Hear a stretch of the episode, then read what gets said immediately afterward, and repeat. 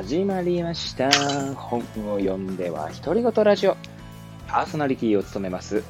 変な髪型をしたポンコツ薬剤師こと町田和俊でございます。はい、どうもどうも。はい、えー、この番組はですね、私が読書をしてですね、えー読書をした感想をですね、えーつらつらと述べていく番組になっております。はい。まあ、途中ですね、読んだ本からまあ引用する場面ではですね、えーもありますので、まあ、ね、もしこの番組に聞いていただいている方がいるのであればですね、まあ、えーなんだろうな、温かい目で見守っていただければと思います。はい。というわけでですね、前回、えーに引き続きですね、専門知はもういらないのか、無知霊産と民主主義、トム・ニコルズさんの、え書籍でありまして、え高里博さんという方が、え翻訳しております。日数書房から2019年に、え日本語版が出ております。前回まではですね、第3章までを読み終えての感想ですけれども、まあ、今回はですね、実はま第5章を読み終え、まあ、第4章と第5章一緒にね、まあ、感想を述べていこうかななんて思います。なえーまあ、いつものようにですね、まずそれぞれタイトルをですね、章題というんでしょうか、を読んでいきたいと思います。まず第4章ですね。ちょっとググってみますね。無制限の情報が我々を愚かにする。えーそして第5章の章題は、第5章、新しいニュージャーナリズム、はびこる。はい。えそしてですね、この書籍はですね、それぞれの章の最初ですね、に、まあ、いろいろなんか、まあ、簡単に引用というんですかね、が、えー書いてありますので、そちらも読んでいきたいと思います。まず第4章ですね、ちょっとググってみますねの方ですけれども、3つほどですね、引用があります。一個一個読んでいきたいと思います。今や私の頭はネットが配給する方法で情報を受け取る。つまり高速に動く粒子のストリームとして。かつて私は言葉の海のスキューバダイバーだった。今はまるでジェットスキーに乗っているように表面を滑走している。ニコラス・カー。ニコラス・カーさんの言葉なんですね。ニコラス・カーさんがすいません。えー不勉強で、えーどこのどなたかは存じ上げませんが、えーそちらの、えーまあ、引用があります、えー続きましてですね。はい。インターネットは我々全員をより賢くすることもできたが、実際には我々をより愚かにした。なぜなら、ネットは関心のある人々を引きつける磁力であると同時に、騙されやすい人々の落とし穴でもあるからだ。ネットは誰でもすぐに専門家にする。学位を持っているって私には Google 検索があるよ。フランク・ブルーニ。はい。こちらもですね、フランク・ブルーニさんを私は不勉強で、えー存じ上げませんが、えその方の言葉なんですね。あ引用されております。はい。えー最後ですね。インターネットに載っていることを全部信じてはならない。特に有名人の言葉の引用はダメだ。エイブラハム・リンカーン、かっこ多分となっておりますね。はい。えー、まあこれは多分ちょっと皮肉っぽく書いてあるってことなんでしょうね。まあ、リンカーンさんが生きていた頃にはですね、当然インターネットはありませんので、はい、そういうことなんだと思います。えーそして、じゃあ、続きまして、第5章ですね、の最初の引用を読んでいきたいと思います。こちらはですね、ちょっと会話風になっておりますね。えーなので、まあ、なんだ、役名というか、えー脚本みたいになってるので、えー役名と、を読んでから、その、えー言葉を読んでいきたいと思いますね。はい。チャーリー、母さん、ウィークリーワイルド、あ、ワールドニュースを新聞というのはおかしいんじゃないかな。新聞というのは事実を書いているんだから。メイ、この新聞には事実が書かれているのよ。それに世界で第8位の発行部数なんだから。そうでしょ？事実がいっぱい。妊娠した男が出産。これも事実よ。映画、ハネムーンは命がけ。はい。そうですね。いや、なかなか、これも、なんだろう、ウィットに富んだというんでしょうか。はい。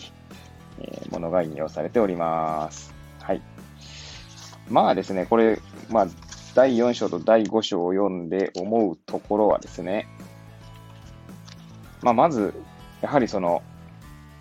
様々ある情報ですね。情報というのが、本当たくさんあるんですよねっていうことも語られた上で、その情報がですね、ま、果たしてそれが事実なのか、え、意見なのかというところを、えー、やっぱりこう、まあ、見抜見抜こうとしようというとこなんですけど、まあ、あまりにも情報が多すぎてですね、それをやる暇もなかったりするよね、みたいなことが書いてあるんだと思うんですよね。これは完全にあくまで私の、えー、感想です。はい。いやー、で、そこでですね、ちょっとまあ、第4章で例えば、なんかいろんな法則が書かれているんですけれども、例えばですね、スタージョンの法則とかですね、えー、と、ゴドゴドウィンの法則とかですね、えボマあ、ポマーの法則とかですね、スキットの法則とかですね、まあ、いろいろあるんですよ。まあ、私はもう初めて聞くような法則だらけなんですけれども、はい。で、まあそのスタージョンの法則ね、はちょっと紹介しようかと思いますね。はい。まずは、そこを、スタジョンの法則が、えー、簡単に紹介してあることを、ところをよ、えー、引用して読んでいきたいと思います。130ページですね。はい。だが、専門知の死に関連して心に留めておくべき法則は、パソコンの誕生以前に伝説的な FF 作家、SF 作家、シオドワ・スタージョンが提唱したスタージョンの法則だ。1950年代初め、教養を鼻にかけた批評家が大衆文学、特にアメリカの SF の質を嘲笑した。SF やファンタジーは文学のスラム街だとしてほとんど全部くだらないと馬鹿にした。スタージョンは腹を立て、批評家たちがハードルを高く設定しすぎていると反論した。ほとんどの分野のほとんどのものは当時交渉と見られていた文学も含めて質が劣っていると。あらゆるものの90%はクズだとスタージョンは言った。はい。で、まあこのスタージョンの法則なんですけど、何かこう、あれですね、えー研究結果とかでスタージョンの法則がっていうよりは、おそらくスタージョンさんの感覚的なところなんだと思うんですけれども、えー、まず90%はクズだってところからですね、インター、あの、ニコラス、あ、トム・ニコルズさんはですね、インターネットに関しては、この90%が少なすぎるんじゃないかと言っておりますね。まあ、これはニコルズさんの、まあ、意見でございますけれども、例えば、そこでですね、1994年はネット上にあったウェブサイトの数は3000以下だったというデータがありますね。2014年にはそれが10億以上に増えていると。で、まあ、そのスタージョンの法則を、その2014年のウェブサイトの数で言うとですね、まあ、1億は、まあ、質のいいサイトが存在して、あとの90%はクズだってことなので、9億はクズだってことですね。はい。いや、なかなか面白いですね。で、まあ、このニコルズさんのはね、まあ、この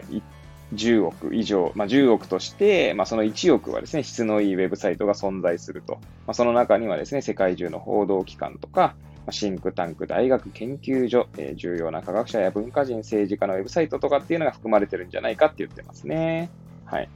まあ、確かにですね、まあ、これは まあ誰でも今ね、インターネット上で、まあ、例えばブログなりですね、まあ、ウェブサイトを作ったりとかっていうのができる時代ですから、確かにそういったことは可能性はあるんじゃないかなと思いますよね。いやー、なんでまあ私が以前ですね、まあ最近全然更新してないんですけど、まあノートとかですね、ノートというね、メディアが、メディアというかありますけれども、プラットフォームというんですか、まあ、そこでですね、書いた記事なんかもですね、まあ、おそらくその90%以上に含まれていると思いますし、ハテナブログでですね、ブログを書いた時もですね、まあ、それは90%に入っていると思いますので そのスタージョンの法則の中、あの90%クズの中に私のやつは入ってると思いますね はい。いやー、なかなかね、面白いんですよ。こういう、まあ、いろんな例がですね、書いてあるんですが。いやー、よくですね、それこそ私、あの、NPO 法人のアヘトマップというですね、AH、A、EAD、A、マップだから MAP ですか？えー、というところにね、所属しているんですけれども、まあ、そこではですね、やはりこう、情報の内的妥当性というところ、情報とか論文ですね。で、まあ、外的妥当性といって、まあ、その内的妥当性というのは論文が、まあ、どれぐらい、まあ、なんだろうな、えー、まあ、うまくつく、うまくまあ、妥当、妥当な情報として活用できそうかっていうところが内的妥当性だとすると、まあ、外的妥当性っていうのはですね、それを、まあ、ある論文があったとしたら、その情報をですね、えー、目の前の患者さんに適用する際に、まあ、外的妥当性、またうまくそれを適用できそうかっていうところが外的妥当性ですね。まあ、そういったことだったり、まあ、EBM ね、エビデンスベーストメディスンというところをですね、まあ、実践するというところがですね、まあ、一つあるんですけれども、まあ、そこでもですね、まあ、その内的妥当性という意味では、まあ、批判的吟味というところですね。まあ、俗にクリクリティカルシンキングみたいなところだと思うんですけど、で、論文の批判的吟味というところで、まあ、チェックシートのようなものを使ってですね、え、やったりとかするんですが、いや、だからこれをですね、その、まあ、論文とかだと、まあ、ある程度、仮にできるとしてもですね、えー、日々流れてくるニュースだったりとか、えー、あるいは人の意見なりとか、っていうものをですね、すべて批判的吟味できるかっていうとなかなかよっぽどこう、なんだろうな、客観的に判断しようとしない限りなかなか難しいんだろうななんて思いますよね。まあ、人間はあるし、まあだ、誰でもそういうとこあると思うんですけど、例えば親しい人が言った言あの言葉とかね、尊敬している人が言ったってる言葉というのは、ちょっとこう、違反的吟味できずに受け入れてしまうところはあると思うので、まあそういったある種バイアスのようなものをですね、なるべく排除するというのはなかなか難しいところあるかと思うんですが、ただそういった、なんだろうな、まあ、そういうことスタージオの法則じゃないですけど、90%以上はクズだっていうぐらいの感覚でですね、感覚とかそういった、まあ、ことを言っている人がいるよぐらいのことをですね、認識しているかどうかっていうところは大切ですよね。まあ、すべてこう、なんだろう。批判的吟味とか、批判、えー、クリティカルシンキングとかっていう概念がない人はですね、おそらく全てを真に受けてしまうということはあるのかもしれないので、まあ、全てを疑うぐらいではいいと思うんですけども、はい。それだったりとかですね。まあ、このリサーチってことにもね、なかなか、えー、第4章ではね、書いてあるんですが、このリサーチってなかなか難しいんですよね。えー、なんだ、ここには。リサーチの話はですね、これですね。まあ、が、144ページですかね。ちょっと読んでいきたいと思います。画面で言葉を見るのは読むことや理解することとは違う。イェール大学の実験心理学者のグループが人々がどのようにインターネットを使っているかを調査し、その結果、ウェブで情報を探す人はそのプロセスによって自分がどれだけ物知りかという意識が過剰になる。その現象は彼らが Google で調べたことは無関係なことについても見られる。これはある意味、電子版のダニング・クルーガー効果で、最も能力の劣る人ほ人々ほど、ネットサーフィンをして自分が何も学んでいないと気づく割合が低い。ですね。なんで、こう、よくね、ググったりしますけど、それでリサーチしましたみたいな感じで、やってもですね、それはもう、まあ、例えば検索エンジン、Google の検索エンジンである程度こう、まあ、アルゴリズムでですね、えー、情報がトップの方に来るものを選んだりとかしている時点でですね、もうバイアスがかかったりとか、あとはですね、まあ、自分の関心の高い情報にしか調べないとかってなるとですね、もうそれはリサーチしたっていうことは言えないんじゃないかってところだだろうと思いますね。まあそういったことを言ってるんだろうと思います。はい。いやー、これね、なかなか難しいっすね。まあ、リサーチね、確かに。まあよくそれこそ、アヘドマップのね、中では、メタ分析ですか？はい。メタアナリシスというところに対してですね、のチェック項目の中にですね、まあ、要は情報が偏ってないかみたいなところをね、見る視点があるんですけれども、つまり同じような、えー、論文の結果にいいいい方向に、ちょっと私のうまく説明がうまくいないですけど、まあ、簡単に偏ってしまって、逆の結果を示すもの。例えば何でしょうね。まあ、この、うん、そうですね。これ第5章の間違った、その新、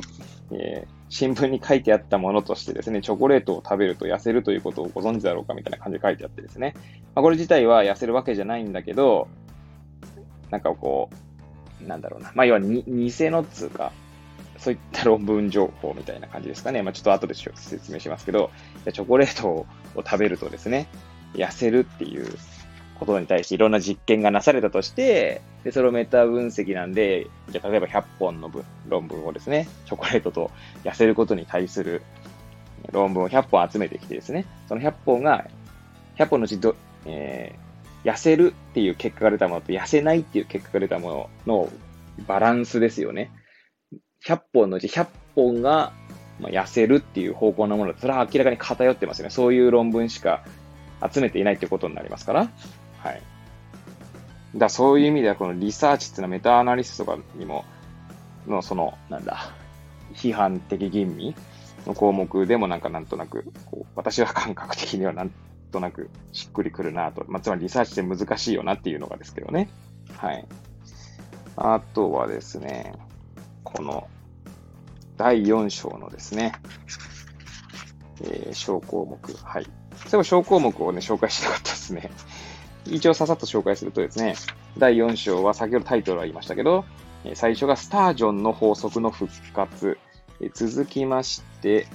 インターネットの何がフェイクなのか、あれもこれも。えー、そして第、あ、三つの次がですね、もちろん安全です。Google で調べましたから。はい。皮肉が効いてるようなね、えー、小項目ですね。はい。えー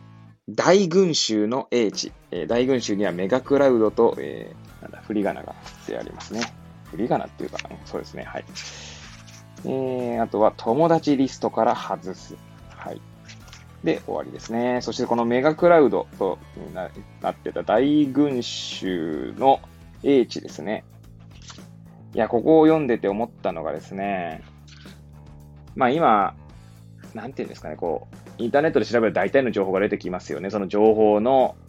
まあ、クズ度はさておき、そのスタジオの法則を借りるならば、クズ度はさておきですけれども、いろんな情報があるので、要は、ネット上にですね、いろんな情報はみんな、みんなで上げれば上げるほど、まあ、なんだろう、それがこう、シェアされるっていう考えがありますよね。でそれはそれで確かに、ああ、なるほどなと。まあ、これ確か紹介されているものにはですね、Wikipedia が紹介されていると思うんですけど、まあ、それをですね、ネット上に上げ、情報を上げるのはまあ、上げてそれをシェアするっていう考え自体は面白いなとは思う、面白いなっていうか、なんだろうな。いい考えだとは思うんですけど、その、先ほど言ったようにですね、情報のその質ですよね。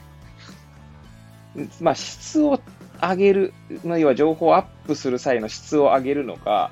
えー、そのアップされた情報を見る人、まあ、が、その批判的吟味できること、まあ、そのどちらも多分重要なんだと思うんですけど、まあ、どっちもなっていないと結局これ、それはですね、えー、俗に言うフィルターバブルみたいな、えー、ところでですね、まあ、あまりいい方向にはいかないですよね、多分ね、とは思いますね。はい。まあそんな感じで、ちょっと第5章の方に行きますけど、第5章もですね、その小項目っていうんですか、そういうところをですね、えー、ささっと読んでいきたいと思いますが、最初がですね、新聞に書いてあった。はい。まあこれも先ほどのと同じですね、まあ Google に書いてあったじゃなくて、新聞に書いてあったから正しいでしょう、みたいなね、感じなんでしょうね。なんでしょうね、つがまずなんですね。はい。次、え過ぎたるは及ばざるがごとし。はい。そしてその次が、ラジオがテレビスターを殺した。はい。続きまして、人質に囚われたアメリカ。1万5000日目。はい。えー、続きまして、はい。続きましての小項目ですが、誰も信用しない。はい。続きまして、視聴者は専門家よりも賢いのか。そして、これ、あ、最後ですね、最後。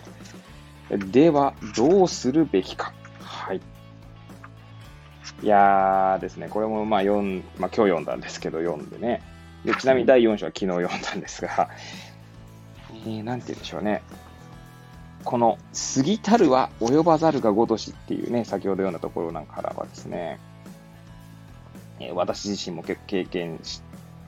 体験しているところでもあるんですけど、まあ、要はね、今ニュースとかもね、ニュースとかこういう情報のスピードが結構求められているところがあるんだと思うんですよね。その要は情報を発信する側としてはですね。それはメディアとかの話なんでしょうけれども、はい。だそうするとですね、その、あまりにも多くの情報が、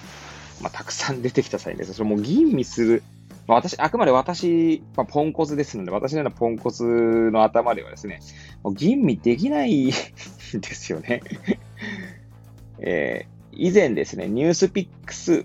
Picks パブリッシングっていうか、 NewsPicks ですね、アプリの方ですね。まあ、そこでニュニュースだったりとか、まあ、いろんな情報を仕入れていた時期がありますが、あまりにいろんな情報が、てか面白そうな情報がありすぎてですね、はっきり言って、まあ、読んでる余裕がないっていうの状態になりましたね。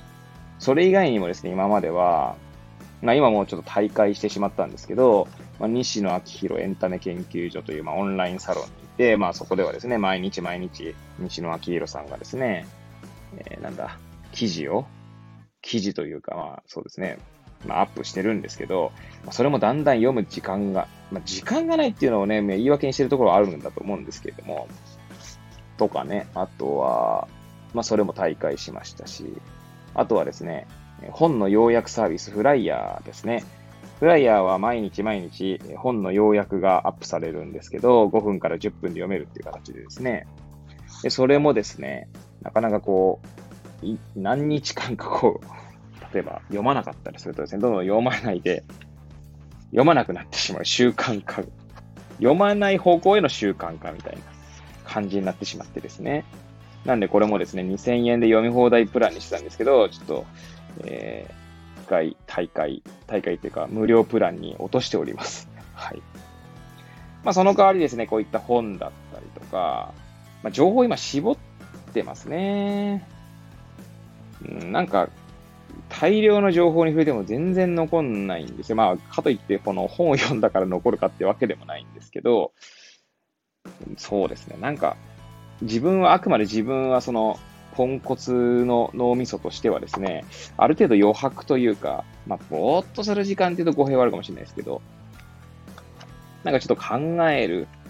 時間というのがあった方がいいなというタイプですね。まあもちろん中にはですね、大量の情報に触れてそれを全て処理できる、まあ、天才的な脳の人もいるんだと思うんですけど、まあ、私はそういった脳みそじゃなくないなというのがえー、いろいろ、いろいろっていうか、経験して思うところですね。なんで、過ぎたるは及ばざるがごとしってまさにそうだなと。えー、過ぎるっていうのはあれですね。えー、持ちすぎとか、やりすぎの過ぎるですけども、はい。いやー、もう本当に、たくさんの情報に触れてもですね、なんかこう、全然残っていかないので、だったら、まあ一つ情報に対してですね、ちょっとこう、深く掘り下げたりとかした方がいいんだろうなとかね。はい。って思ったり。まあ、時間を言い訳にしてる時点でもね、私自身は終わってるんでしょうけれども はい。まあ、そんなところでですね、えー、第4章と第5章を読んでですね、思うところはそんなとこですね。はい。まあ、ちなみにこれはね、ラジオのことも書いてあって、なかなかね、こうやってラジオトークだったりとか、スタンド FM やってる、まあ、身としてはですね、いろいろ面白いなと思いながら読みましたけれども、はい。まあ、あとですね、この本は第6章、と結論で終わりですので、まあ明日にでもですね、ちょっとこの2つを読んでですね、最後配信できればいいかななんて思っております。はい。ということでですね、今日は、今日のところはですね、こんな感じで終わりたいと思います。はい。次回ですね。まあ、1回でやるか2回に分けるか、第6章と結論1個1個分けるかはちょっとまあさておきですけれども、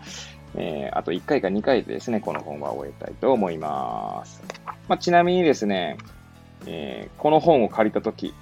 大槌町立図書館で借りたんですけど、一緒に、えー、借りた本がですね、新書のハンナ・アーレントという本だったんですけども、こちらはですね、えー、まあ、また、なんだ、紹介、紹介とか説明させ、説明って言い方も変ですね。また、どこかで話し、話そうかと思いますが、これは読まずに返そうかと思っております。はい。えー、というのもですね、別の本、実は注文していた本ですね。はい。取り寄せてもらう本がですね、もう明日にですね、借りに行かなきゃいけなくて、で、明日借りるとですね、2週間後なんですが、まあなんだろう、判定、私の都合の問題なんですけど、